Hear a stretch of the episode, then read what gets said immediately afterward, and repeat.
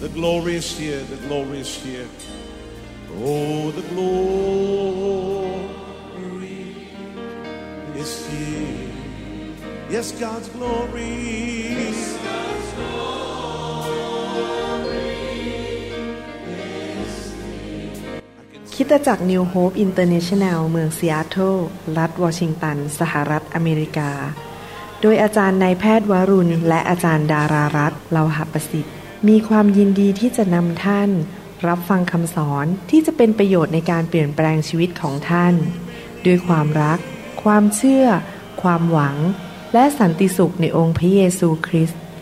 ท่านสามารถทำสำเนาคำสอนเพื่อแจกจ่ายแก่มิตรสหายได้หากมิได้เพื่อประโยชน์เชิงการค้า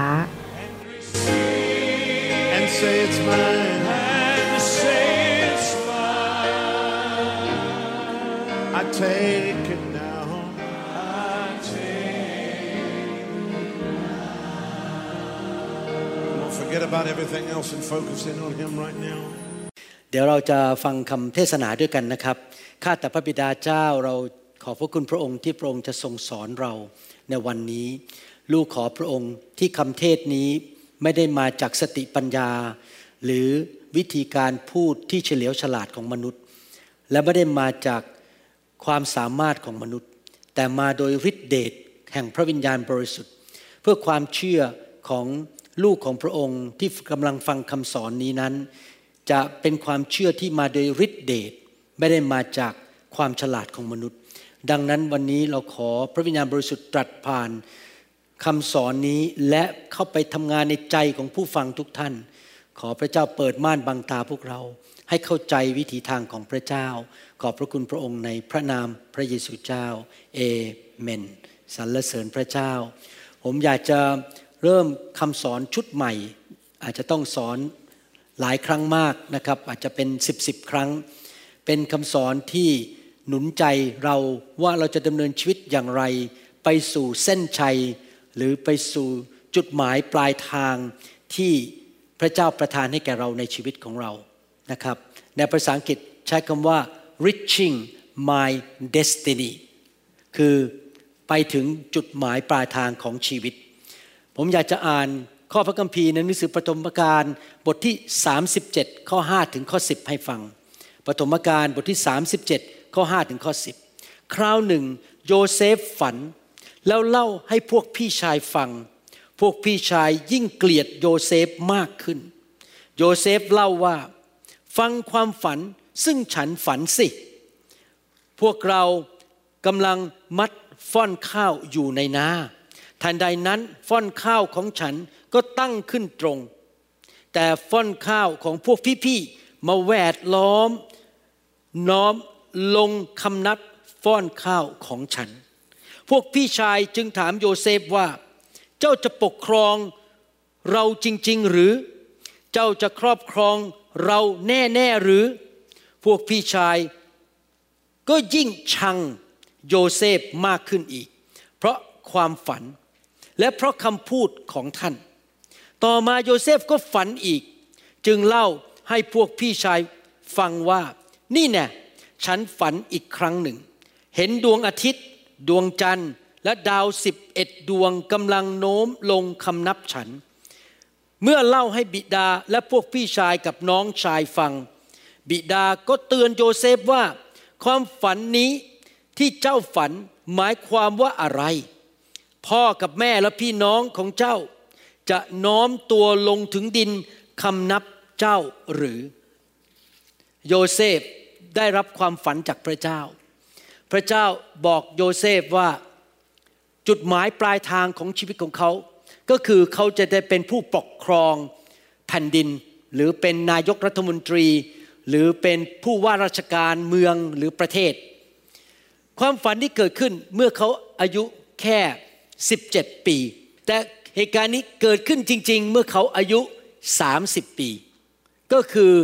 13ปีให้หลังพระเจ้าบอกโยเซฟผ่านความฝันว่ามันจะเกิดขึ้นอะไรกับอนาคตของเขาในบั้นปลายชีวิตของเขาคือเขาจะได้เป็นนายกรัฐมนตรีของประเทศอียิปต์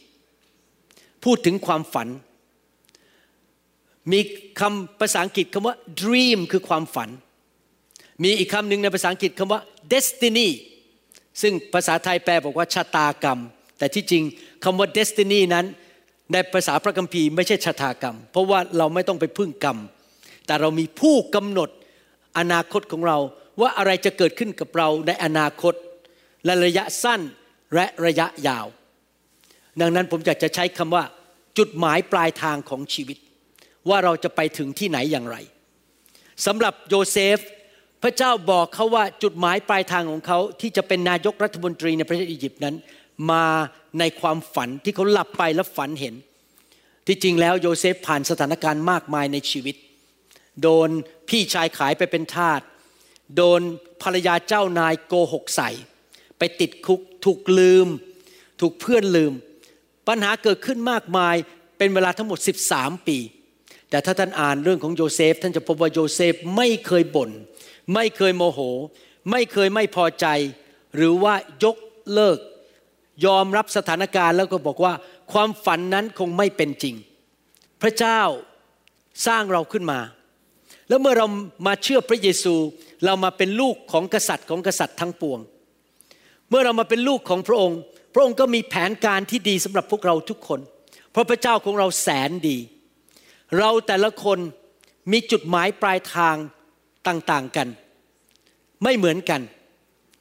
และพระเจ้าอยากจะพูดกับเราในใจว่าอะไรคือจุดหมายปลายทางของชีวิตแน่นอนจุดหมายปลายทางที่สุดคือก่อนวันที่เราจะตายจากโลกนี้ไปจะเกิดอะไรขึ้นแต่ว่ากว่าจะไปถึงจุดนั้นได้ก็จะมีเหมือนกับหนังสือมีหลาย chapters มีหลายบทเราผ่านบทที่1บทที่2บทที่3แล้วพระเจ้าก็พูดกับเราในใจผมหวังว่าพี่น้องทุกคนควรจะฟังเสียงพระเจ้าว่าพระวิญญาณบริสุทธิ์พูดอะไรกับท่านในใจว่ามันจะเกิดอะไรกับชีวิตของท่านในอนาคตที่พระเจ้าได้กำหนดไว้ให้แก่ท่านอีก10ปีข้างหน้า20ปีข้างหน้าและเมื่อท่านก่อนจะสิ้นลมหายใจมันจะเกิดอะไรขึ้นกับท่านนะครับวิธีหนึ่งที่พระเจ้าพูดกับเราก็คือพูดในใจหรือพระเจ้าอาจจะให้ความฝันหรือพระเจ้าอาจจะให้คำเผยพระวจนะมาแก่ชีวิตของเราหรือว่าพระเจ้าอาจจะเห็นนิมิตคือภาพที่เกิดขึ้นตอนที่เรายังตื่นอยู่พระเจ้าพูดกับเราได้หลายวิธีและเราจะต้องยึดสิ่งที่พระเจ้าบอกว่านั่นคือจะสิ่งที่เกิดขึ้นกับเราหรือเราเชื่อในสิ่งที่พระเจ้าจะทำให้แก่เรานั่นเป็นความฝันของแต่ละคนหรือเป็นนิมิตหมายของแต่ละคนว่าเรามีนิมิตหมายอย่างไรหรือมีจุดหมายปลายทางของชีวิตของเราเป็นอย่างไรแต่ละคนไม่เหมือนกันผมไม่เหมือนของท่านอาจารย์ดากับผมก็ไม่เหมือนกันเป็นเรื่องส่วนตัวแต่ว่าพระเจ้ามีจุดหมายปลายทางสำหรับชีวิตของเราอีกประเภทหนึ่งซึ่งเกิดขึ้นกับทุกคนเหมือนกันหมดและจุดหมายปลายทางนั้นถูกบันทึกไว้ในพระวจนะหรือในพระคัมภีร์พระคัมภีร์มีพระสัญญาของพระเจ้าว่านี่คือสิ่งที่พระเจ้าอยากให้เกิดกับลูกของพระองค์ทุกท่านและท่านสามารถยึดพระสัญญาเหล่านั้นไว้ในชีวิตได้คำเทศวันนี้คือบอกว่าให้เรานั้นอย่าเลิกลาหรืออย่าหยุดก่อนที่เราจะไปถึงจุดหมายปลายทางที่พระเจ้าทรงกำหนดไว้ให้แก่ชีวิตของเราผมไม่ทราบว่าท่านเคยฟังเสียงพระเจ้าแล้วพระเจ้าพูดกับท่านไหมสำหรับผมเนี่ยตั้งแต่ยังไม่มาเป็นคริสเตียนผมรู้เลยว่าเดี๋ยวนี้มองย้อนกลับไปพระเจ้าทำงานในใจผมว่าผมมีจุดหมายปลายทางว่าอยากจะมีชีวิตครอบครัวที่มีความสุขอยากจะมีภรรยาที่ดีมีลูกที่มีพระพรมีครอบครัวที่มีความสุขไม่อยากมีการหย่าร้างไม่อยากมีเรื่องอะไรที่ทำให้ครอบครัวพังทลายนั่นเป็นความฝันตั้งแต่ผมยังเป็นเด็กวัยรุ่นว่าผมอยากมีชีวิตครอบครัวที่มีความสุขแต่ต่อมาพอผมโตขึ้นไปเรียนหมอแล้วก็เริ่มมาเชื่อพระเยซูพระเจ้าก็ให้ความฝันผมอีกอันนึงความฝันนี่ผมไม่ได้บอกว่าผมฝันนะครับคือหมายความว่าสิ่งที่จะเกิดขึ้นในอนาคตกับผมบอกว่าพระเจ้าบอกว่าเจ้าจะจบการศึกษาเป็นแพทย์ผ่าตัดสมองที่สหรัฐอเมริกาตอนนั้นที่ผมได้ยินเสียงพระเจ้าผมยังคิดว่ามันจะเป็นไปได้อย่างไรในปี1982 83 84ในยุคนั้นพวกทหารอเมริกันที่ไปรบที่ประเทศเวียดนามเขายุบเลิกไปแล้วพวกทหารชายหนุ่มเหล่านี้กลับมาที่ประเทศอเมริกาแล้วก็เข้าโรงเรียนแพทย์ยุค ระยะสงครามเวียดนามหมอคนไทยนั่งเครื่องบินมาทั้งลำนะครับเหมาเครื่องบินทั้งลำมาเรียนต่อในอเมริกาเพราะว่าไม่มีแพทย์พอที่อเมริกาตอนนั้นคนหนุ่มสาวไปเป็นทหารที่ประเทศเวียดนามกันหมดเลยแต่พอยุคผมจบการศึกษาพอดีนะครับเขากลับกันหมดแล้วดังนั้นพอผมเขียนใบสมัครมาอเมริกาทั้งหมด20โรงพยาบาลถูกโยนทิ้งถังขยะหมดมันดูเป็นไปไม่ได้เลยในยุคนั้นภาษาอังกฤษเราก็ไม่เก่งเพราะตอนที่เราเรียนโรงเรียนอัสสัมชัญเราเรียนภาษาฝรั่งเศสภาษาอังกฤษเราอ่อนแอมากพระเจ้าบอกว่าผมจะได้ไปอเมริกาและไปเรียนจบแพทย์ที่นั่นเป็นจุดมุ่งหมายของผมอีกอันนึงต่อมาพอผมย้ายมาอยู่เข้าจริงๆพระเจ้าก็ให้จุดมุ่งหมายต่อมาจุดที่ผมจะไปถึงให้ได้ก่อนผมจะตายจากโลกนี้ไป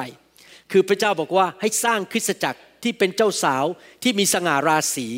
และนำการฟื้นฟูไปสู่คนไทยคนลาวและชนชาวเผ่าดูแล้วเป็นไปไม่ได้เลยผมไม่มีชื่อเสียงในประเทศไทยไม่ได้จบโรงเรียนพระคริสตธรรม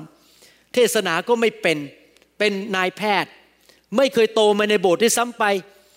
มาเป็นคริสเตียนตอนโตแล้วมันจะทำได้อย่างไรพี่น้องแต่ตอนที่พระเจ้าพูดกับผมบอกว่านี่คือความฝันของเจ้านี่คือสิ่งที่เราอยากให้เจ้าไปถึงจุดนั้นได้คือจบแพทย์ผ่าตัดสมองในประเทศอเมริกาให้ได้นั้นผมรู้สึกตื่นเต้นกับพระสัญญาของพระเจ้าสิ่งที่พระเจ้าพูดกับผมแต่แน่นอนสถานการณ์มันไม่ได้เป็นไปตามนั้นจริงๆหลายครั้งเรารอว่าสิ่งนั้นมันจะเกิดขึ้นไหมมันไม่เกิดสักทีนึงทำไมมันไม่เกิดขึ้นภายใน3วัน7วันก็ยังไม่เกิดชักท้อใจหมดกำลังใจเราอยากที่จะหายโรคพระเจ้าบอกว่าเจ้าจะมีสุขภาพที่แข็งแรงไม่หายสักทีเราก็เริ่มรู้สึกท้อใจพระเจ้าบอกเราในใจบอกว่าจะได้ไปทำงานบริษัทนั้นและได้เป็นผู้จัดการทำไมเขาไม่เลื่อนขั้นเราสักทีเราก็รู้สึกท้อใจและอยากเลิกลาแล้วเราก็เริ่มละลายและเจือจางความฝันนั้นลงเป็นระดับของมนุษย์ไม่ใช่ระดับของพระเจ้าแล้วเราก็เริ่มคิดว่ามันคงไม่เกิดบ้างมันเป็นไปไม่ได้บ้างเราเริ่มเจือจางสิ่งที่พระเจ้าสัญญากับเราไว้ในพระคัมภีร์หรือผ่านทางพระวิญญาณบริสุทธิ์แล้วเราก็เริ่มคิดบอกว่าพระเจ้าสัญญาว่าเจ้าจะได้เป็นผู้จัดการของบริษัทนั้นแต่เอาเข้าจริงๆ5ปีผ่านไปก็ยังทำงานเป็นเสมียนอยู่ไม่ได้เลื่อนขั้นเป็นผู้จัดการเราก็เริ่มคิดในใจเอาล่ะโอเคได้แค่นี้ก็ดีแล้วอย่างน้อยมีงานทำไม่ตกงานหรือพระเจ้าสัญญาเราบอกว่าเราจะหายป่วยสุขภาพดีเราจะไม่ต้องทานยาต่อไปแต่ปรากฏว่าอาการมันลดลง 50% แล้วเราก็บอกโอเคก็ดีพอแล้วอาการป่วยมันลดลงไปต้อง 50% ไม่หายขาดก็ไม่เป็นไรแล้วก็ยอมรับสถานการณ์นั้นแล้วก็บอกว่ามันดีพอแล้วมันโอเคแล้วก็ไม่เป็นไรหรอกมันเพียงพอแล้วพอใจแล้วที่เป็นแบบนั้นแล้วเราก็เริ่มท้อใจแล้วเราก็เลยบอกว่าเราจะไม่ไปถึงเส้นชัยหรือไปจุดที่สูงสุดที่พระเจ้าทรงจัดสรรหาให้เราในหนังสือสุภาษิตบทที่13ข้อ12บอกว่าความหวังที่ถูกหน่วงไว้ทำให้อ่อนใจแต่การสมปรารถนาเป็นต้นไม้แห่งชีวิตพระเจ้าให้นิมิตกับเราถ้าเราสามารถไปถึงจุดมุ่งหมายที่พระเจ้าให้กับเราได้เราก็เกิดความชื่นชมเป็นต้นไม้แห่งชีวิตแต่ถ้าเรามันติดอยู่ไปไม่ได้สักทีทำไมรู้สึกมันมีปัญหามากมายสิ่งที่พระเจ้าสัญญากับเรานั้นมันไม่เกิดขึ้นเราก็รู้สึกอ่อนละอาใจจริงไหมครับเพราะเราเป็นมนุษย์เราท้อใจแล้วเราก็เลยยกเลิกไม่เอาแล้วไม่ไหวแล้วสิ่งที่พระเจ้าสัญญาคงไม่เกิดกับฉันแน่ๆหนังสือฮาบากุกบทที่2ข้อ1ถึงข้อ3บอกว่าข้าพเจ้าจะยืนเฝ้าดูอยู่ข้าพเจ้าจะยืนที่หอคอยและเฝ้ารอเพื่อจะดูว่าพระองค์จะตรัสอะไรแก่ข้าพเจ้าและข้าพเจ้าจะทูลตอบอย่างไรในเรื่องการร้องทุกข์ของข้าพเจ้าถ้าเปรียบเทียบกับปัจจุบันนี้ก็คือเราแต่ละคนควรเข้าเฝ้าพระเจ้านมัสการพระเจ้าอ่านพระคัมภีร์แล้วก็ฟังว่าพระเจ้าบอกว่าจุดหมายปลายทางของชีวิตของข้าพเจ้าจะเป็นอย่างไร chapter ที่1จะเป็นยังไง chapter ที่2จะเป็นยังไง chapter ที่3เป็นยังไงพระองค์บอก ลูกจะได้รู้ว่าลูกจะไปทางไหนและจะเกิดอะไรขึ้นกับลูกบ้างนั่นคือสิ่งที่ฮาบากุกได้พูดถึงแล้วพระยาเวห์ตรัสตอบข้าพเจ้าว่าจงเขียนนิมิตนั้นลงไปก็คือจำไว้อาจจะเขียนลงไปในสมุดบันทึกนี่คือสิ่งที่พระเจ้าทรงกำหนดให้ข้าพเจ้าแม้ว่ายังไม่เห็นวันนี้แต่มันจะเกิดขึ้นในอนาคตจงเขียนไว้บนแผ่นป้ายให้ชัดเจนเพื่อให้คนที่วิ่งอ่านได้คล่องข้อ3เพราะว่านิมิตนั้นยังรอคอยเวลาของมันอยู่มันกำลังรีบไปถึงความสำเร็จมันจะไม่มุสาถ้าดูช้าไปก็จงคอยสักหน่อยมันจะมาถึงแน่นอนคงไม่ล่าช้านักผมชอบภาษาอังกฤษมากกว่าภาษาอังกฤษในข้อ3พูดอย่างนี้บอกว่าสิ่งที่พระเจ้าสัญญาว่าจะเกิดอะไรกับเรานั้นบอกว่าอย่างนี้ข้อ3 but these things I plan won't happen right away สิ่งที่เราวางแผนการในชีวิตของเจ้าจุดหมายปลายทางในชีวิตของเจ้านั้นจะไม่เกิดขึ้นภายในทันที slowly steadily surely the time approaches when the vision will be fulfilled มันจะค่อยๆเป็นไปทีละนิดช้าๆแต่มันไปเรื่อยๆไม่หยุดแน่นอนเมื่อถึงเวลาของมันนิมิตหมายนั้นหรือจุดมุ่งหมายนั้นมันจะเกิดขึ้นแน่นอน if it seems slow do not despair for these things will surely come to pass just be patient there will not be overdue a single dayมันดูเหมือนช้ามันไม่เกิดทันใจเราอย่าท้อใจอย่าเลิกลาเพราะสิ่งเหล่านั้นมันจะมาแน่นอนมันจะเกิดขึ้นแน่นอนตามพระสัญญาของพระเจ้าจงอดทนเพราะว่ามันจะมาตรงเวลาพอดีและไม่ช้าแม้แต่วันเดียวพระเจ้ามีเวลาของพระเจ้าถ้าเราอยากที่จะไปถึงจุดหมายปลายทางเส้นชัยและพระพรสูงสุดที่พระเจ้ากำหนดให้แก่เราพระเจ้ามีจุดหมายปลายทางสำหรับพวกเราทุกคนที่ดีถ้าเราอยากไปถึงจุดนั้นได้เราจะต้องตัดสินใจแน่วแน่ว่าในจิตใจของเราบอกว่าข้าพเจ้าจะไม่เลิกเชื่อข้าพเจ้าจะไม่เลิกลาข้าพเจ้าขอปฏิเสธการที่จะหยุดอยู่กับที่วางรกรากอยู่ณที่ที่ไม่ใช่จุดหมายปลายทางของข้าพเจ้าข้าพเจ้าจะเชื่อในพระสัญญาของพระเจ้าและจะไม่มีใครทำให้ข้าพเจ้าเปลี่ยนใจได้ข้าพเจ้าจะยึดอยู่ในพระสัญญานั้นยึดอยู่ในสิ่งที่พระเจ้าพูดกับข้าพเจ้าข้าพเจ้าจะไม่ละลายมันให้มันจางลงข้าพเจ้าจะไม่ยอมหยุดข้าพเจ้าจะไม่ยอมรับแค่บอกแค่ผ่านๆก็พอแล้วแค่ดีๆก็พอแล้วไม่ไปถึงจุดสูงสุดไปแค่ครึ่งเดียวหรือ 75% ข้าพเจ้าจะไปจุดที่สูงสุดไม่ใช่จุดที่ละลายและลดลงมาการที่พระสัญญาของพระเจ้าหรือจุดหมายปลายทางในชีวิตเราจะเกิดขึ้นในที่สุดนั้นอาจจะใช้เวลานานมากกว่าที่เราคาดหวังไว้มันอาจจะรู้สึกยากเย็นแสนเข็ญเพราะเรามีความจำกัดในชีวิตแต่อยากหนุนใจพี่น้องว่าสำหรับพระเจ้าไม่มีอะไรยากเย็นแสนเข็ญ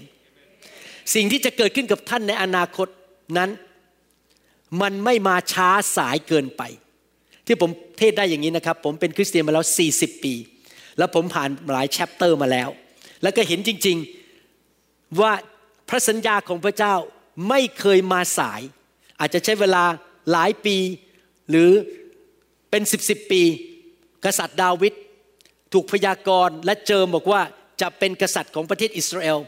ท่านรู้ไหมอีกกี่ปีเกิดขึ้นอีก20ปีถึงได้เป็นกษัตริย์โยเซฟใช้เวลา13ปีก่อนได้เป็นนายกรัฐมนตรีในประเทศอียิปต์และสิ่งที่พระเจ้าสัญญากับท่านนั้นมันกำลังมาแน่นอนสิ่งที่จะเกิดขึ้นกับท่านผ่านทางพระเจ้าที่พระองค์สัญญากับท่านนั้นจะไม่ใช่เป็นรูปแบบที่ละลายให้มันจางให้มันเจือลง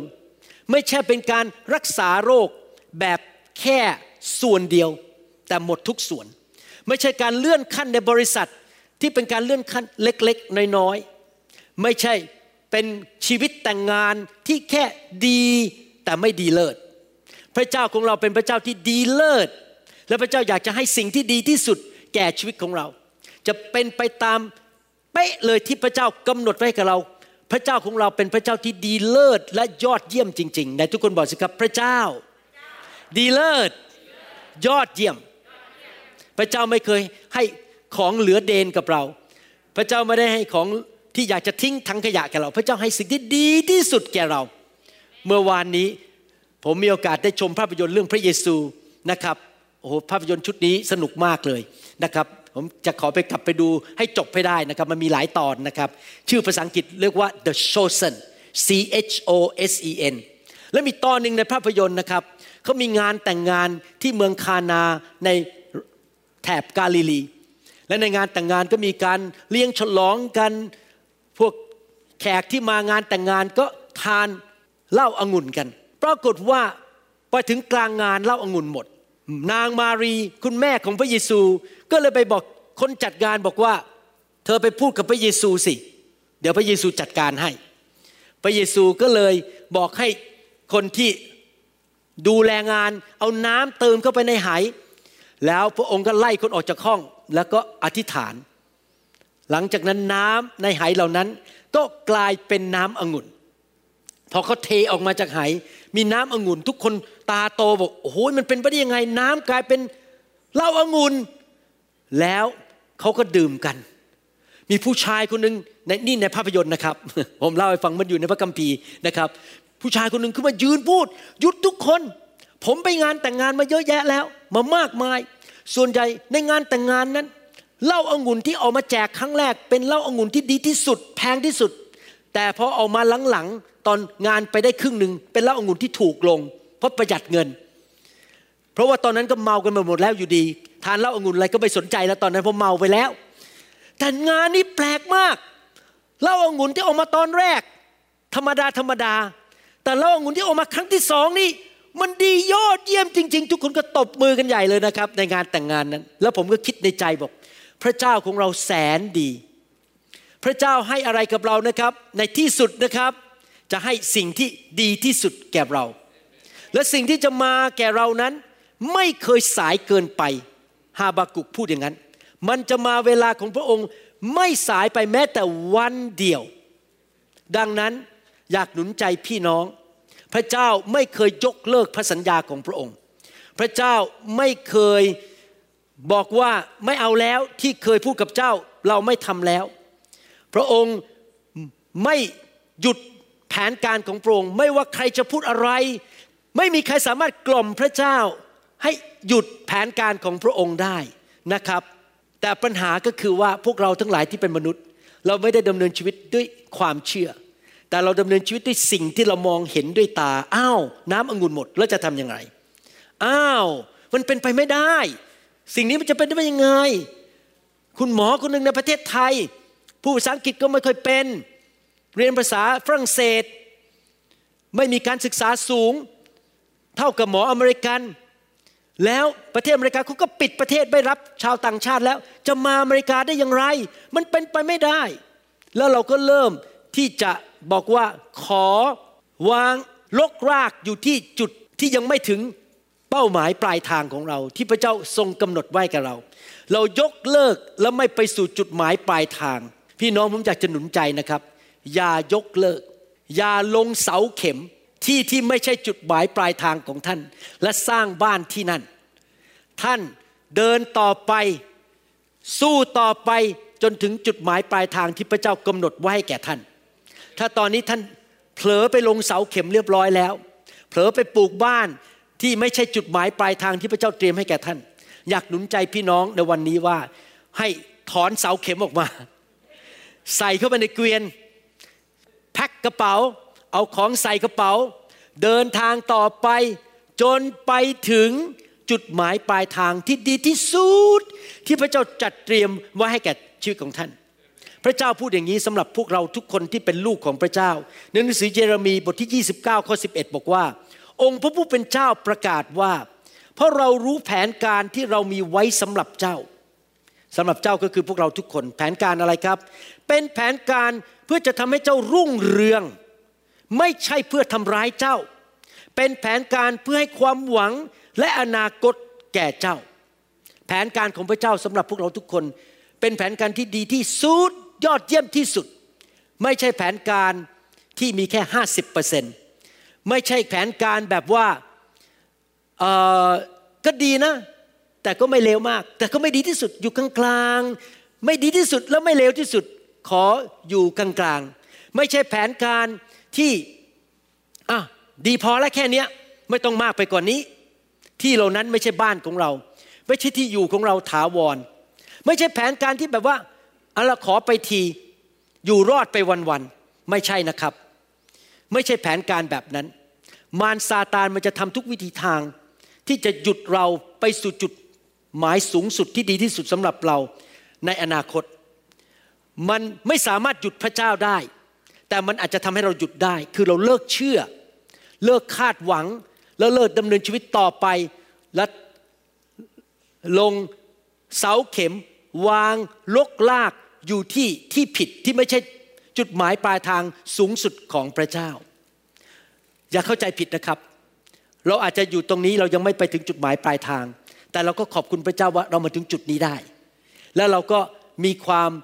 พอใจในสิ่งที่เราเป็นอยู่ตอนนี้แต่เราอย่าบอกว่าฉันจุใจแล้วฉันอยู่แค่ดีนิดหน่อยก็พอแล้วเราไม่ควรจุใจเราควรจะบอกว่าฉันจะไปข้างหน้าไปสู่จุดที่สูงสุดที่พระเจ้าจัดเตรียมให้แก่ฉันแต่ในความเป็นมนุษย์ของเรานั้นหลายครั้งแทนที่เราจะกระตุ้นใจให้เกิดความเชื่อมองไปข้างหน้าว่าฉันจะไปถึงจุดหมายปลายทางที่พระเจ้าเรียกฉันเรากลับท้อใจเพราะเราพบสถานการณ์ที่ไม่ดีแล้วเราก็บอกว่าเอาแค่นี้ก็พอแล้วฉันป่วยพระเจ้ารักษาฉันไป 50% ฉันก็พอแล้วหรือว่าฉันอยากจะซื้อบ้านรับใช้พระเจ้าแต่ตอนนี้ทำยังไงหลายปีก็ซื้อบ้านไม่ได้ยังอยู่อพาร์ตเมนต์ก็พอแล้วอพาร์ตเมนต์มีที่นอนก็ยังดีกว่าไม่มีที่นอนไปอยู่กลางถนนอะไรอพาร์ตเมนต์ก็อพาร์ตเมนต์เราก็ยอมหยุดไม่ไปสู่จุดหมายปลายทางสูงสุดที่พระเจ้าเรียกให้เราไปพี่น้องครับเราอย่ายกไอ้เสาเข็มนั้นย้อนกลับมาตรงจุดที่ไม่สูงสุดเราเอาเสาเข็มไปปักไว้ตรงนั้นแล้วเราเดินไปถึงจุดนั้นให้ได้แล้วบอกพระเจ้าบอกว่าข้าแต่พระเจ้าพระองค์ประทานความฝันให้แก่ลูกเหมือนโยเซฟพระองค์ประทานจุดมุ่งหมายพระองค์สามารถทำสิ่งต่างๆได้อย่างอัศจรรย์ช่วยเหลือลูกได้ลูกเชื่อว่าพระองค์คงไม่สัญญาลูกว่าลูกจะไปถึงจุดนั้นถ้าพระองค์ไม่สามารถทำให้เกิดได้พระองค์สัญญาอะไรพระองค์มีพระคุณและมีฤทธิเดชและมีสติปัญญาและทรัพยากรมากเพียงพอที่จะพาลูกไปถึงจุดนั้นให้ได้ลูกจะไม่ขอหยุดอยู่ตรงนี้ลูกจะไม่วางรกรากอยู่ในที่ที่ไม่ใช่ที่จุดสูงสุดของชีวิตของลูกลูกจะไม่เลิกลาก่อนไปถึงเส้นชัยลูกจะไม่หยุดอยู่ที่ที่ไม่ใช่พระพรสูงสุดลูกจะไปสู่ที่พระพรสูงสุดแล้วเราจะเป็นจุดนั้นได้อย่างไรครับความเชื่อในใจเราต้องขยายความเชื่อนี่คือสิ่งที่เกิดขึ้นกับผมจริงๆผมเทศศาสนามานี้นะครับมันเกิดขึ้นกับผมแล้วเมื่อประมาณ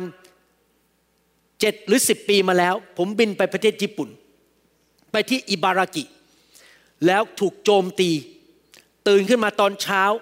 เป็นโรคผิวหนังอย่างรุนแรง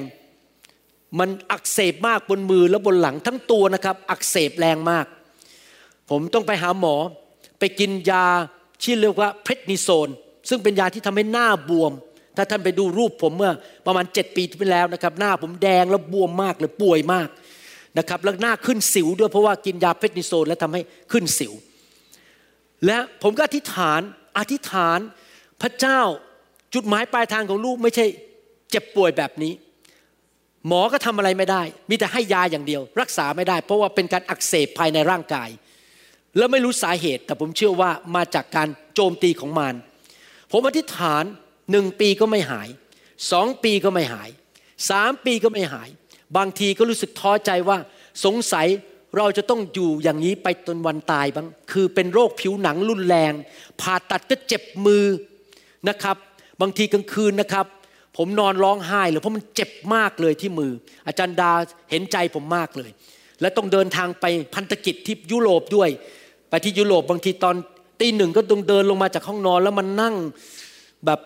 ทรมานมากเพราะเจ็บมือมากแต่ผมก็ไม่เคยเลิกลาที่จะบอกว่าในพระนามพระเยซูข้าพเจ้าหายในพระนามพระเยซูข้าพเจ้าหายโดยบาดแผลของพระเยซูข้าพเจ้าหายผมไม่เคยเลิกเลยจนกระทั่ง5ปีให้หลัง5ปีทรมานอยู่ดีๆคืนนึงเข้าไปนอนตื่นนอนขึ้นมาตอนเช้า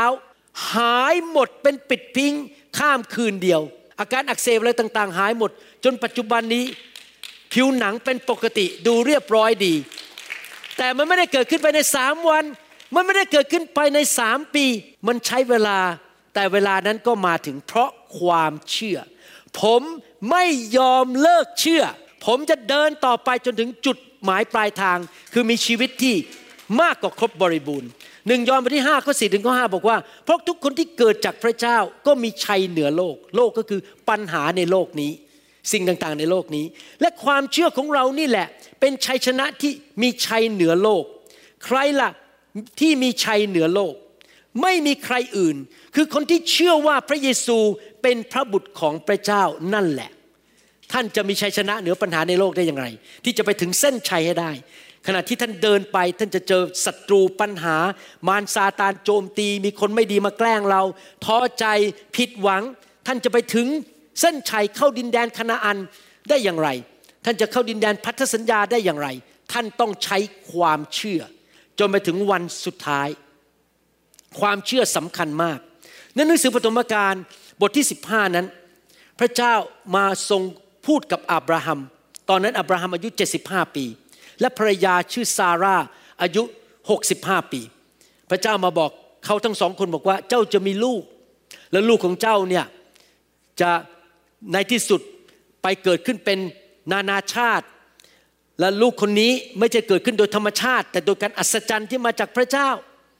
พออับราฮัมกับซาร่าได้ยินเท่านั้นเองเขาก็คิดในใจบอกว่านี่มันไม่สมเหตุสมผลฉันอายุ75ภรรยาของฉันอายุ65เราจะมีลูกได้อย่างไรความคิดก็เริ่มโจมตีเข้ามาในใจบอกมันเป็นไปไม่ได้มันเป็นไปไม่ได้ทางวิทยาศาสตร์มันเป็นไปไม่ได้อาจจะมีพวกญาติหรือว่าพวกคนงานในบ้านบอกนี่มันเป็นไปไม่ได้หรอกอายุ75จะมีลูกได้อย่างไรหลังจากคิดไปสักพักหนึ่งภรรยาก็เลยคิดบอกว่าเอาอย่างนี้ละกันเมื่ออยากให้พระเจ้าเสียหน้าเมื่อพระเจ้าพูดอย่างนั้นมาแล้วเราก็ช่วยพระเจ้าละกันเราจะเทน้ำลงไปในพระสัญญานี้ให้มันจางลงเป็นกาแฟที่จางลงไม่ใช่กาแฟ 100% เอาอย่างนี้ละกันนี่เธอที่รักเราขอลดจุดมุ่งหมายในชีวิตจากว่าฉันมีลูกเองเพราะฉันอายุ65แล้วตอนนั้นที่จริงที่เขาพูดกับสามีอายุ80ตอนที่เขาอายุ80นะครับนางซาร่าเอางี้ละกันเธอไปอยู่กับคนใช้ของฉันที่ชื่อฮักกาและฮักกาจะได้มีลูกชายให้แก่เราหลายครั้งเราก็ทำเหมือนกับนางซาร่าคือเราได้ยินพระสัญญาของพระเจ้าหมอวรุณจะไปจบการศึกษาที่อเมริกามันเป็นไปไม่ได้เอางี้ก็แล้วกันเรียนออนไลน์แล้วกันอย่างน้อยได้ประกาศนียบัตรนิดๆหน่อยๆก็ยังดีแล้วก็ลดพระสัญญาของพระเจ้าลงในระดับของเราแทนที่เราจะบอกว่าข้าพเจ้าจะยกใจขึ้นเชื่อในสิ่งที่พระเจ้าสัญญามาดูมันเป็นไปไม่ได้ดูมันไม่ใช่สิ่งที่มันเป็นเรื่องปกติธรรมดามันเกินธรรมชาติมันเป็นสิ่งที่เหลือเกินที่มนุษย์จะเข้าใจได้แต่ข้าพเจ้าจะยกใจของข้าพเจ้าขึ้นข้าพเจ้าจะไม่เถียงพระเจ้าข้าพเจ้าจะไม่ใช้เหตุผลของมนุษย์ข้าพเจ้าจะไม่บอกตัวเองว่ามนุษย์ทำไม่ได้หรอกเพราะว่าพระเจ้าทำได้อยู่ดีมนุษย์ทำไม่ได้แต่พระเจ้าทำได้จริงไหมครับข้าพเจ้าจะคาดหวังต่อไปข้าพเจ้าจะไม่ยอมให้มนุษย์หน้าไหนมากล่อมข้าพเจ้าพูดให้ข้าพเจ้าท้อใจและเลิกเชื่อพระเจ้าเลิกเชื่อพระสัญญาเลิกเชื่อว่าจุดมุ่งหมายในชีวิตข้าพเจ้าจะไปถึงให้ได้ข้าพเจ้าจะไม่ทำแบบนางซาร่านะครับที่คิดแต่เหตุผลของมนุษย์ว่ามันไม่สมเหตุสมผลมันทำได้ยังไงฉันอายุ80แล้วเนี่ยฉันจะมีลูกได้อย่างไรบางครั้งเมื่อเราป่วยพระเจ้าสัญญาในพระคัมภีร์บอกว่าโดยบาดแผลของพระเยซูเราจะหายป่วยแล้วเราอาจจะคิดในใจมันเป็นไปไม่ได้หมอบอกว่าโรคนี้ไม่มีทางหายได้แต่พระเจ้าทำให้หายได้มีคนไข้คนหนึ่งมาหาผมเขาทำงานสถานีวิทยุ 105.3 ที่นี่เขามาหาผมแล้วเอ็กซเรย์บอกว่าเป็นมะเร็งในสมองลึกมากผ่าตัดไม่ได้มะเร็งชนิดนี้จะต้องตายภายใน 6-9 เดือนเขามาหาผมบอกว่าผมช่วยอะไรไม่ได้นะจริงๆมีทางเดียวคือพระเจ้าเท่านั้นเพราะเป็นโรคที่ผ่าตัดไม่หายผมบอกว่าคุณต้องอธิษฐานแล้วล่ะขอการอัศจรรย์แล้วเขาบอกว่าเขาไม่อยากตายเขายังมีภารกิจที่จะต้องทำให้พระเจ้าเขาตัดสินใจมาคริสตจักรของเราอาทิตย์ต่อมาอาทิตย์นั้นพอดีไฟดับในโบสถ์มีคนมาโบสถ์น้อยมาก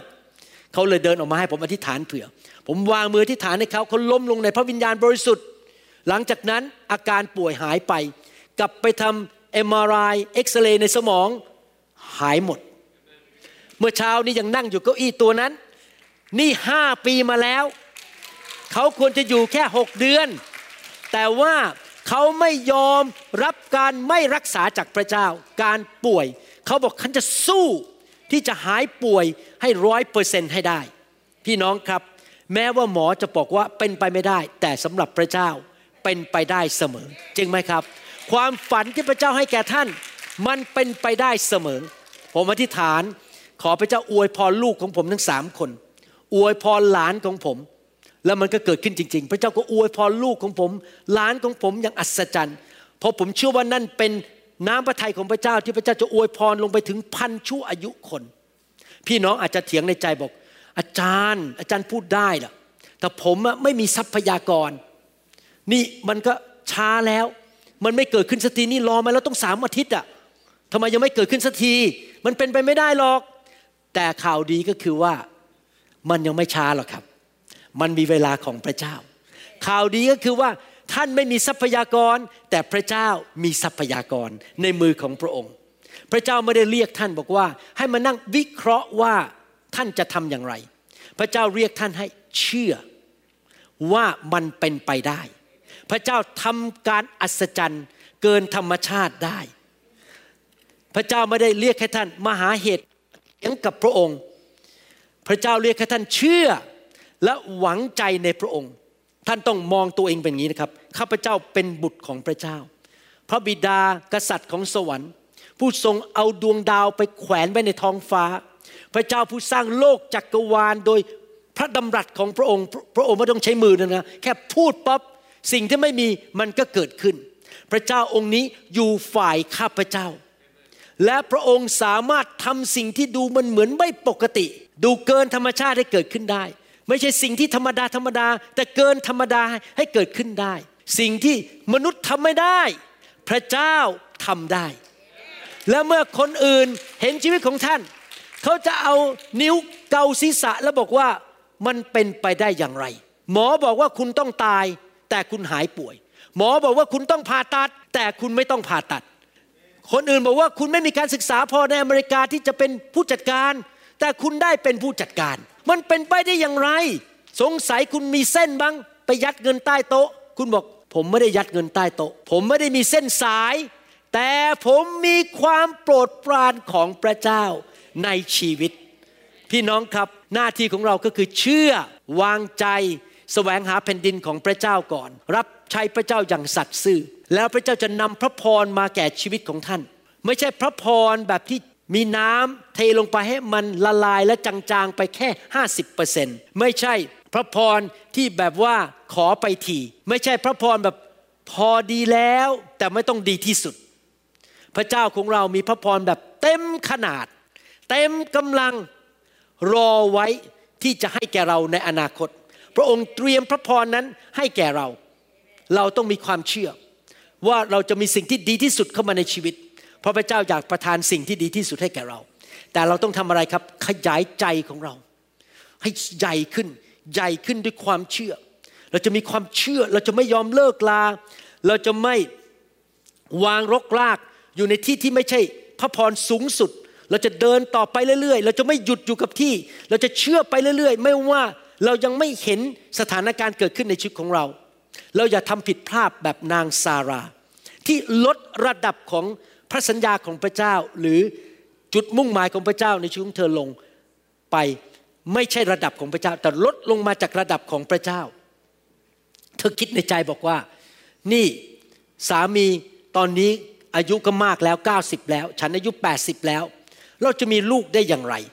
เขาพยายามจะช่วยเหลือพระเจ้านางซาร่าบอกเดี๋ยวพระเจ้าเสียหน้า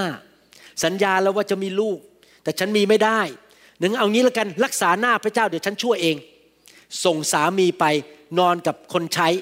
ให้คนใช้ตั้งท้องถ้าผมเข้าใจไม่ผิดนะครับลูกของนางฮักกาที่เป็นคนใช้เนี่ยเกิดออกมาชื่ออิชมาเอลและอิชมาเอลเป็นต้นตระกูลของชาวอาหรับส่วนลูกแท้ๆของอับราฮัมกับนางซาร่าชื่ออิสอัคและอิสอัคเป็นต้นตระกูลของชาวยิวอิสราเอลและปัจจุบันนี้ 4-5,000 ปีมาแล้วยังตีกันยังทะเลาะกันอยู่ตอนนี้อิสราเอลกำลังทะเลาะกับชาวปาเลสไตน์อยู่ตอนนี้ยิงกันอยู่เพราะความผิดพลาดครั้งนั้นที่ทำผิดประเวณีไปมีภรรยาน้อยลูกหลานก็เลยทะเลาะกันตีกันถึงปัจจุบันนี้พี่น้องครับเราอย่าช่วยพระเจ้าในเรื่องนี้ไม่ต้องคิดว่าตัวเองเก่งกว่าพระเจ้าเราพยายามหาวิธีทางของตัวเอง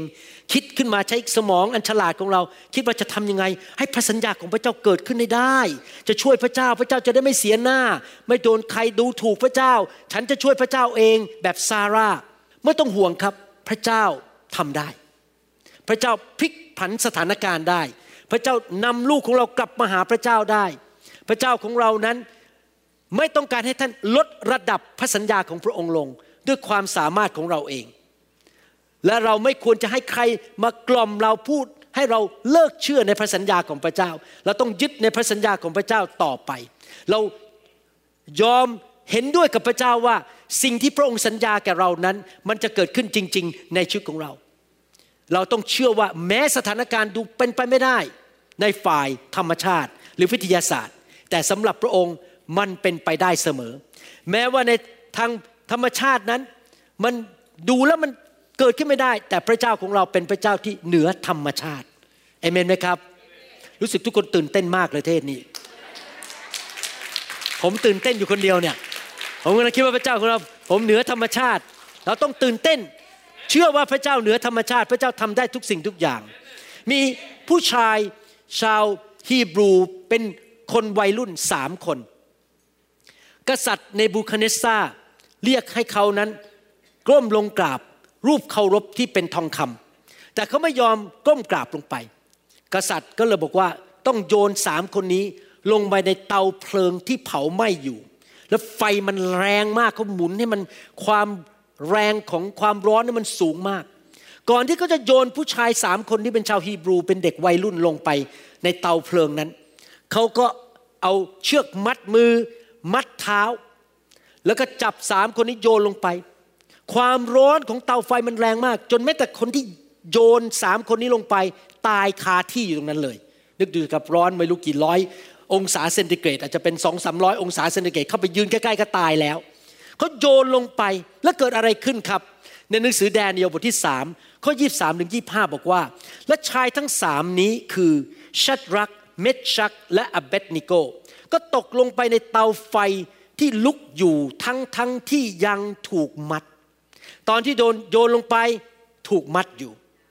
ขณะนั้นกษัตริย์เนบูคัดเนสซาร์ประหลาดพระทัยทรงลุกขึ้นโดยฉับพลันพระองค์ตรัสกับบรรดาพระสหายของพระองค์ว่า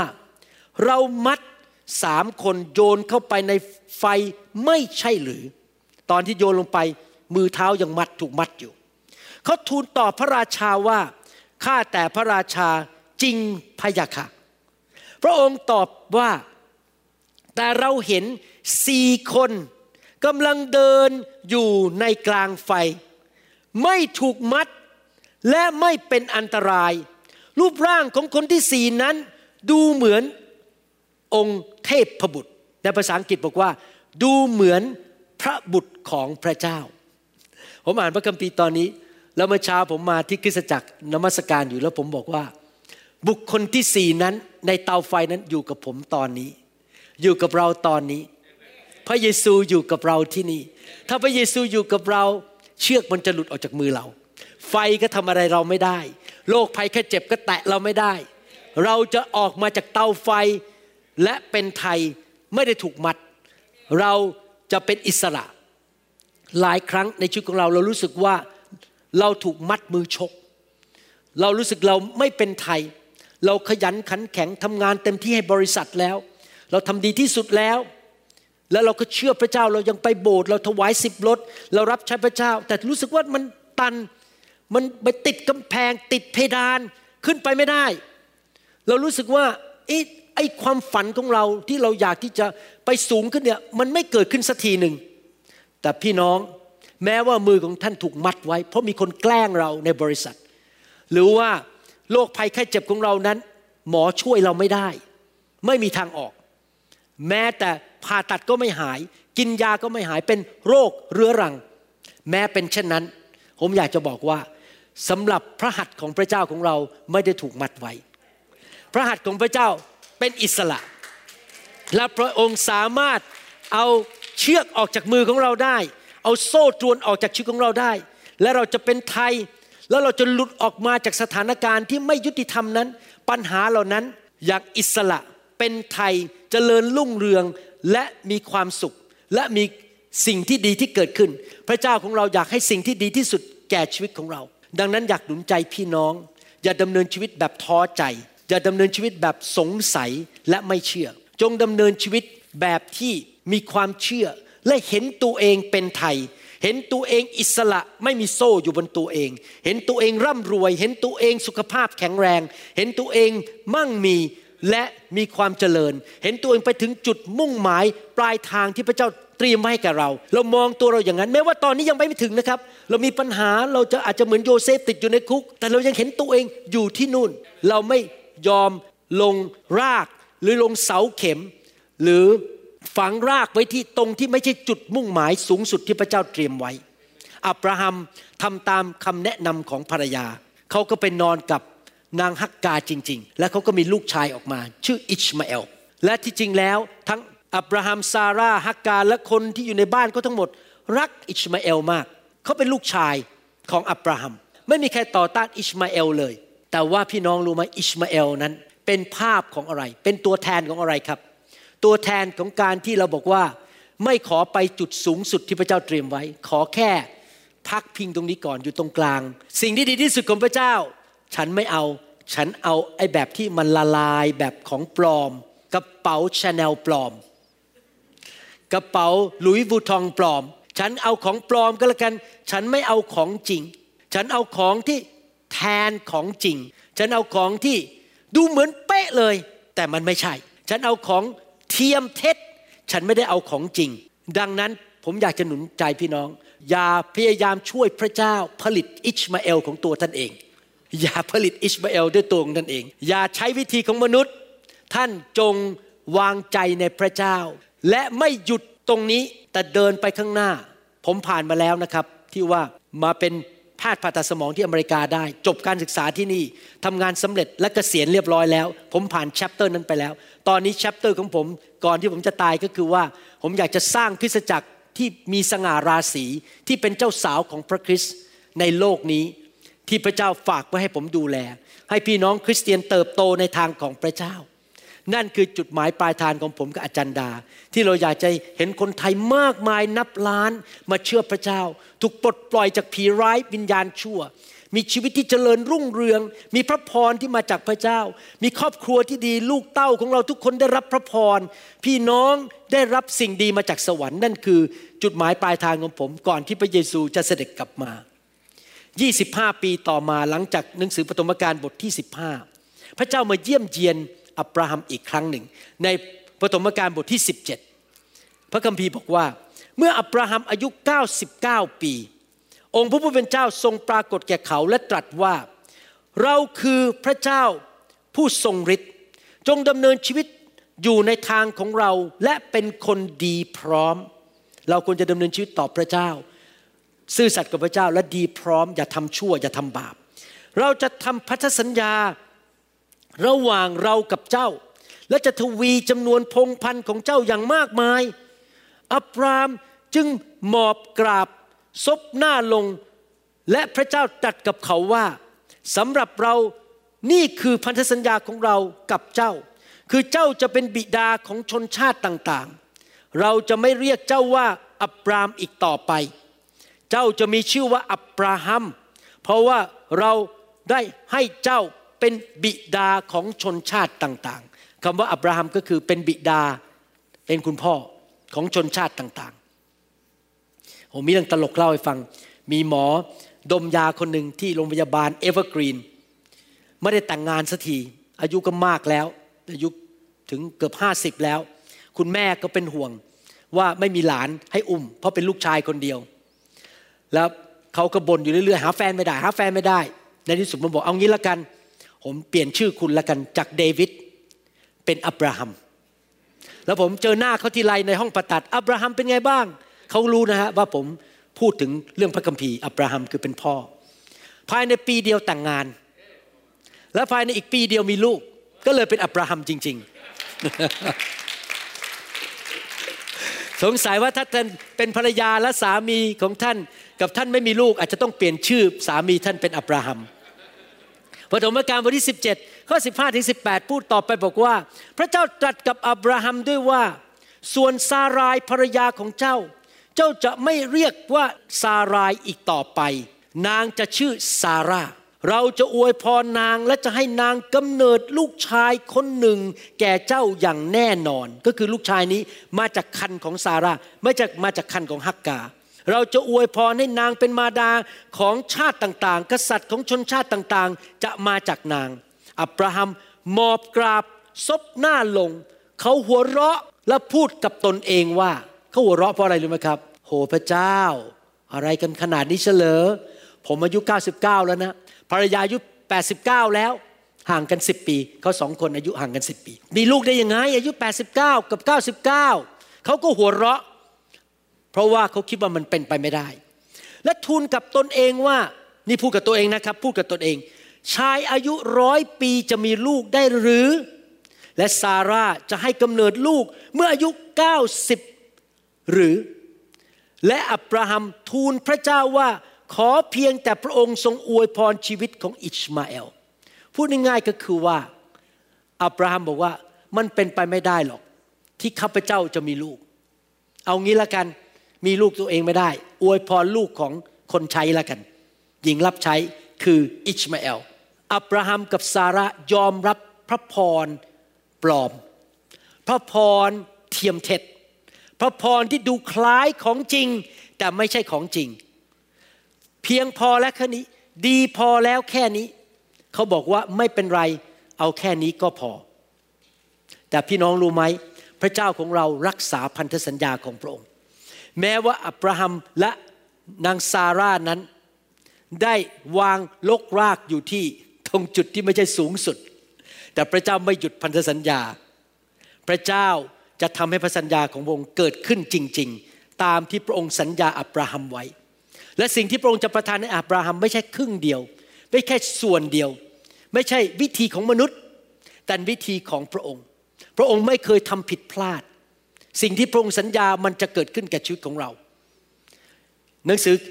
ปฐมกาลบทที่17ข้อ19บอกว่าแม้แล้วพระเจ้าตรัสว่าปฐมกาลบทที่17ข้อ19บอกว่าแล้วพระเจ้าตรัสว่าแต่ซาร่าจะคลอดลูกชายคนหนึ่งให้แก่เจ้าและเจ้าจะเรียกเขาว่าอิสอัคเราจะสถาปนาพันธสัญญาของเรากับเขาและเป็นพันธสัญญานิรันดร์แก่ลูกหลานของเขาที่จะมาภายหลังพระเจ้าไม่ยอมเลิกลาที่จะให้อับราฮัมไปจนจุดหมายปลายทางของชีวิตของเขาได้นั่นคือลักษณะของพระเจ้าสรุปคำสอนวันนี้เดี๋ยวผมต่อครั้งหน้าเพราะว่าคำสอนนี้ยาวสอนครั้งเดียวไม่จบสรุปก็คืออย่างนี้ 1. เราทุกคนควรที่จะคุยกับพระเจ้าและถามพระเจ้าว่าอะไรคือความฝันที่พระเจ้าให้แก่เราจุดหมายปลายทางในเรื่องครอบครัวการงานการเงินสุขภาพและการรับใช้พระเจ้ามีจุดหมายปลายทางให้เราอย่างไรบางท่านอาจจะเป็นผู้ที่มีของประทานในการหนุนใจคนมาบ่นหนุนใจคนหรือบางคนอาจจะมีของประทานในการรักษาโรคอธิษฐานเพื่อคนแล้วหายป่วยพระเจ้าจะใช้ท่านแบบนั้นจุดหมายปลายทางของท่านคือท่านอยากปลดหนี้ไหมไม่มีหนี้แต่มีเหลือเฟือเหลือใช้ไปเป็นพระพรแก่คนอื่น จุดหมายปลายทางของท่านอยากเห็นครอบครัวมีความสุขลูกเต้ารักพระเจ้ามีพระพรจากพระเจ้าใหม่มันอยู่ในพระคัมภีร์พวกนี้เป็นพระสัญญาในพระคัมภีร์เราจะแข็งแรงเราจะมั่งมีเราจะไม่ยากจนลูกเราจะมีพระพรไปถึงพันชั่วอายุคนเราจะรับใช้เกิดผลเป็นพระพรแก่นานาชาตินั่นคือจุดหมายปลายทางของท่านที่ดีที่สุดที่พระเจ้าอยากให้ท่านเป็นไหมถามตัวเองแต่เฉพาะเจาะจงอาจจะไม่เหมือนกันผมเป็นหมอผ่าตัดสมองท่านอาจจะเป็นอย่างอื่นแล้วแต่พระเจ้าทรงเรียกท่านอะไรสองท่านจะยืนหยัดอยู่ในความเชื่อและไม่ยอมหยุดอยู่ตรงกลางไม่ยอมเลิกลาแม้ว่ายังไม่เห็น10ปีผ่านไปแล้ว20ปีผ่านไปยังไม่เห็นว่าสิ่งนั้นเกิดขึ้นกับชีวิตของท่านท่านยังจะยืนหยัดอยู่ในพระสัญญาของพระเจ้าและเดินต่อไปจนถึงที่สุดหรือเปล่าหรือท่านจะเลิกและยอมรับวางลกรากอยู่ที่จุดที่ต่ำกว่าที่พระเจ้าสัญญากับท่านท่านทำให้มันละลายให้มันจางลงแล้วก็บอกว่าไม่เป็นไรไม่เอาระดับพระเจ้าเอาระดับของมนุษย์ก็พอท่านจะเอาระดับของพระเจ้าหรือเอาระดับของมนุษย์นั่นต้องเลือกเองท่านต้องตัดสินใจแต่ผมอยากหนุนใจอย่าทำเหมือนนางซาราที่จริงแล้วพระเจ้าก็ให้เขาอยู่ดีนะครับให้ทั้งสองคนมีลูกชื่ออิสอัคจริงๆเมื่ออับราฮัมอายุ100ปีและนางซาราอายุ90ปีพระเจ้าทำการอัศจรรย์จริงๆแต่ว่าปัญหาปัจจุบันนี้คือลูกคนแรกอิสมาเอลลูกหลานของเขาทะเลาะกับชาวอิสราเอลมาแล้วเป็นพันปี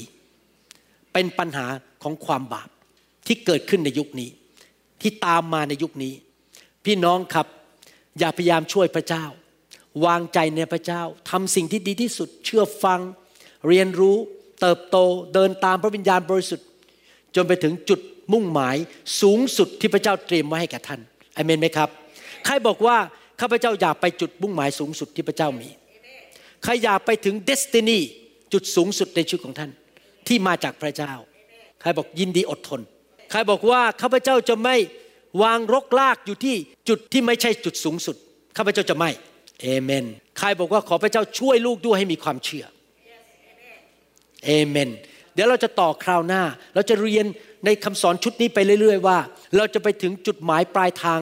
ของชีวิตของเราได้อย่างไรอาจจะมีอีกหลายตอนนะครับเป็น10ตอนเรียนไปทีละนิดทีละหน่อยให้เราร่วมใจกันอธิษฐานข้าแต่พระบิดาเจ้าขอบพระคุณพระองค์ที่เตือนใจเราสอนเราว่าเราทุกคนมีนิมิตมีความฝันเหมือนโยเซฟที่พระเจ้าให้แก่เราแต่ละคนพระองค์มีแผนการแห่งสวัสดิภาพแผนการที่ดีเยี่ยมที่สุดสำหรับชีวิตของเราแต่ละคนที่เราไม่สามารถที่จะเข้าใจได้ที่เราไม่สามารถทำให้มันเกิดขึ้นด้วยตัวของเราเองแบบอับราฮัมและนางซาร่าเป็นจุดมุ่งหมายที่เกินธรรมชาติที่ดียอดเยี่ยมและเราเชื่อและคาดหวังว่าสิ่งนั้นจะเกิดขึ้นกับชีวิตของเราจริงๆข้าแต่พระเจ้าเราจะวางใจในพระองค์เราจะแสวงหาแผ่นดินของพระองค์ต่อไปและเราเชื่อว่าคริสเตียนไทยลาวและชนชาวเผ่ามากมายในยุคนี้จะได้ไปถึงจุดหมายปลายทางที่ดียอดเยี่ยมที่สุดพระพรที่สูงที่สุดไปถึง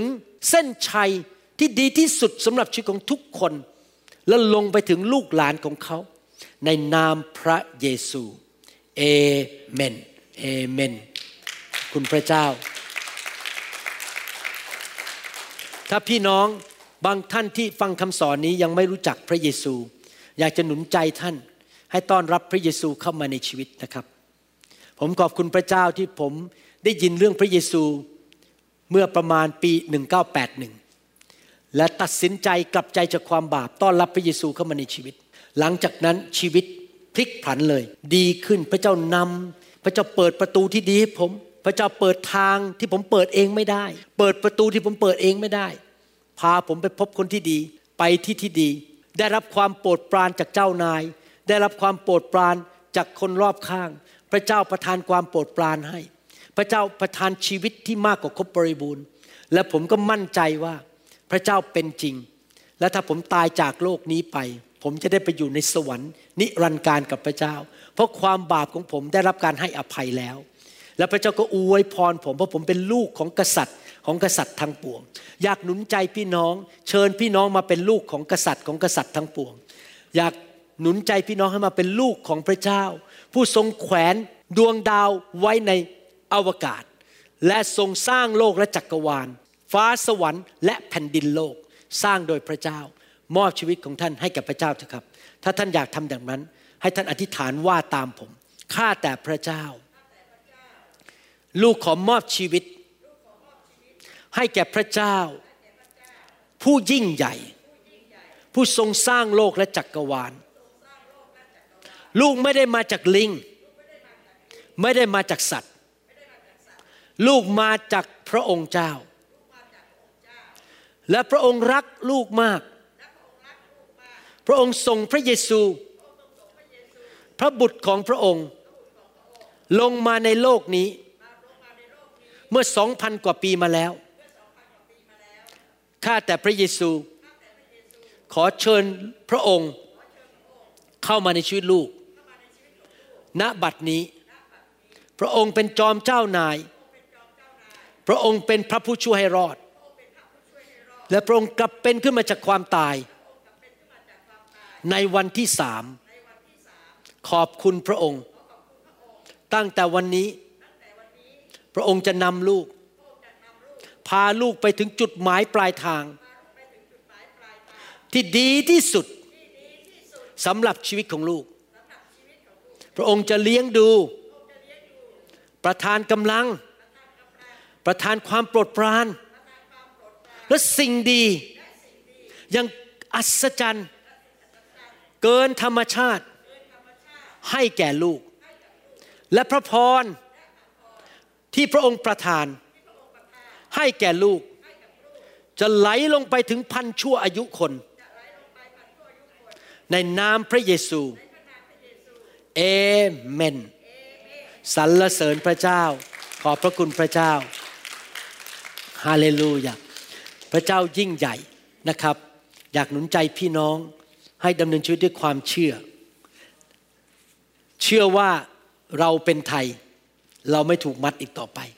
เชื่อว่าพระเจ้าแสนดีและพระองค์มีแผนการที่ดีที่สุดให้แก่พี่น้องนะครับผมอยากจะหนุนใจ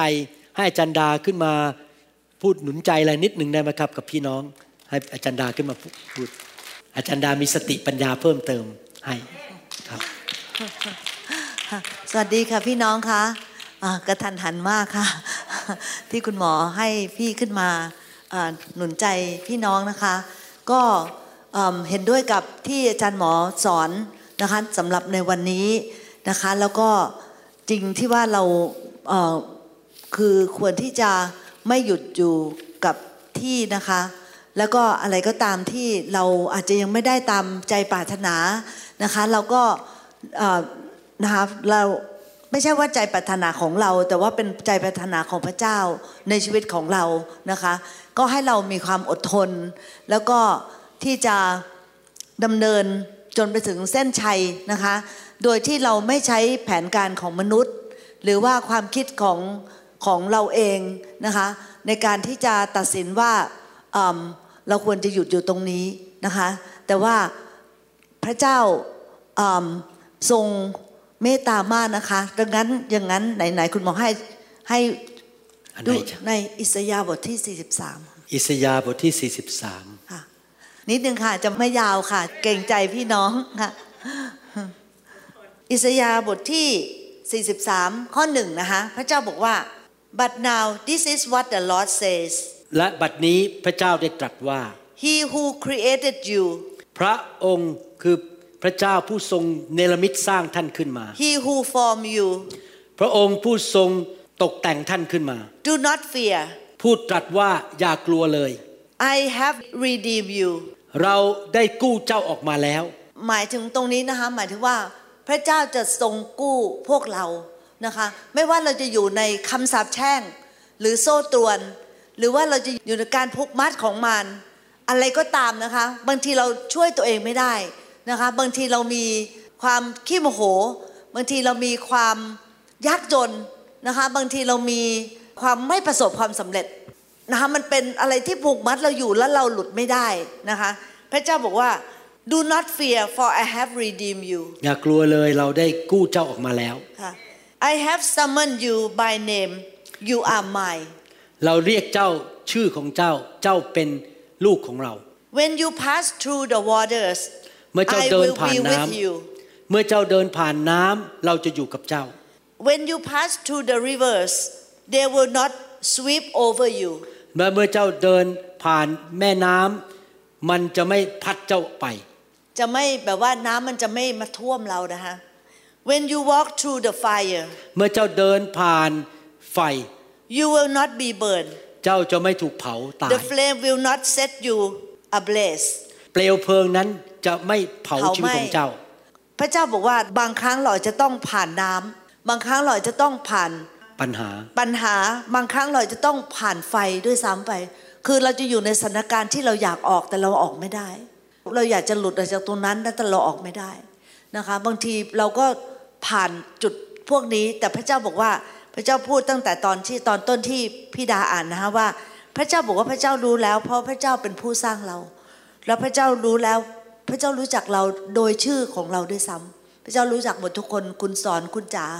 พระเจ้ารู้จักหมดนะคะแล้วก็คุณโอคุณหนิงพระเจ้ารู้จักหมดเพราะฉะนั้นพระเจ้าบอกว่าไม่ต้องกลัวเพราะว่าเราจะกู้เจ้านะคะแล้วอย่างที่อาจารย์หมอบอกนะคะว่า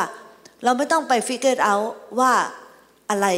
ขอให้เราเชื่อเท่านั้นว่าพระเจ้าจะสามารถกู้เราได้และในอิสยาห์บทที่13ข้อ1ถึงข้อ3ที่พี่อ่านมานะคะก็คือเราไม่ต้องเป็นห่วงพระเจ้ารู้จักเราโดยชื่อพระเจ้ารู้จักเราหมดเลยพระเจ้ารู้จักอาจารย์น้อยพระเจ้ารู้จักอาจารย์แซมพระเจ้ารู้จักคุณหมอนะคะแล้วก็พระเจ้าบอกว่าไม่ต้องกลัวแค่เชื่อเท่านั้นนะคะแล้วถึงแม้เราจะผ่านเราบางครั้งเราจะผ่านปัญหา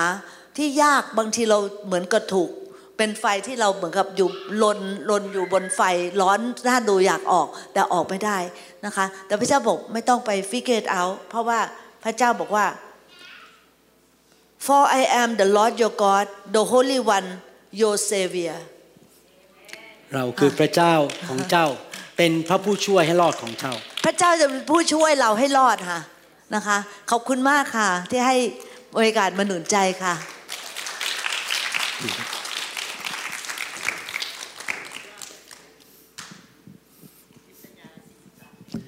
อยากหนุนใจพี่น้องจริงๆนะครับ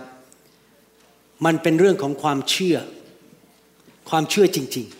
ๆพี่น้องได้จากพระเจ้าเพราะพี่น้องเชื่อนั้นต้องตัดสินใจนะครับมาหาพระเจ้าแบบเด็กๆมาหาพระเจ้าเหมือนกับลูกเล็กๆที่มาหาคุณพ่อที่เชื่อว่าคุณพ่อทำให้ได้นะครับถ้าพี่น้องสงสัยถ้าพี่น้องไม่สนใจไม่มีความเชื่อพระเจ้าทำอะไรไม่ได้เพราะว่าความเชื่อเป็นการให้สิทธิทางกฎหมายแก่พระเจ้าที่จะเคลื่อนพระหัตถ์ของพระองค์ที่จะทำการอัศจรรย์ถ้าพี่น้องอ่านเรื่องพระเยซูดูดีๆพี่น้องจะพบว่าทุกครั้งที่คนมาหาพระเยซูขอความช่วยเหลือพระเยซูจะบอกว่าเพราะเจ้าเชื่อเจ้าถึงได้พูดทุกครั้งเลยเพราะความเชื่อของเจ้าสิ่งที่เจ้าขอได้เดี๋ยวนี้ดังนั้นเราต้องพัฒนาความเชื่อให้มากขึ้นสำหรับผมเองนะครับผมก็ประกาศด้วยปากและคิดในใจตลอดเวลาว่าพระเจ้า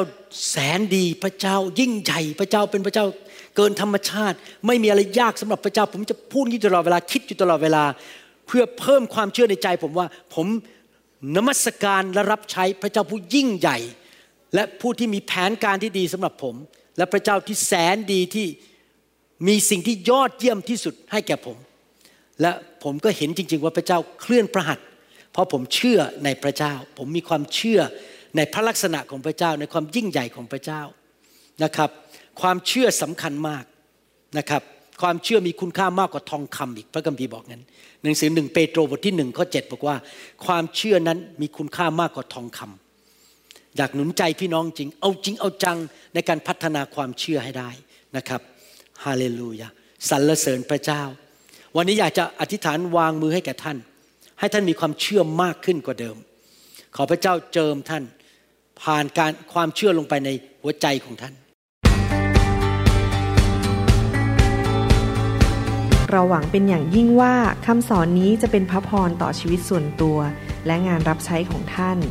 หากท่านต้องการข้อมูลเพิ่มเติมเกี่ยวกับคริสตจักรของเราหรือขอข้อมูลเกี่ยวกับคำสอนในชุดอื่นๆกรุณาติดต่อเราได้ที่หมายเลขโทรศัพท์206-275-1042หรือ086-688-9940ในประเทศไทยท่านยังสามารถรับฟังและดาวน์โหลดคำเทศนาได้เองผ่านทางพอดแคสต์ด้วย iTunes เข้าไปดูวิธีการได้ที่เว็บไซต์ www.newhope.org หรือเขียนจดหมายมายัง New Hope International Church 10808 South East 28 Street Bellevue Washington 98004 สหรัฐอเมริกาหรือท่านสามารถดาวน์โหลดแอปของ New Hope International Church ใน Android Phone หรือ iPhone ท่านอาจฟังคำสอนได้ใน www.soundcloud.com โดยพิมพ์ชื่อวรุณเลาหะประสิทธิ์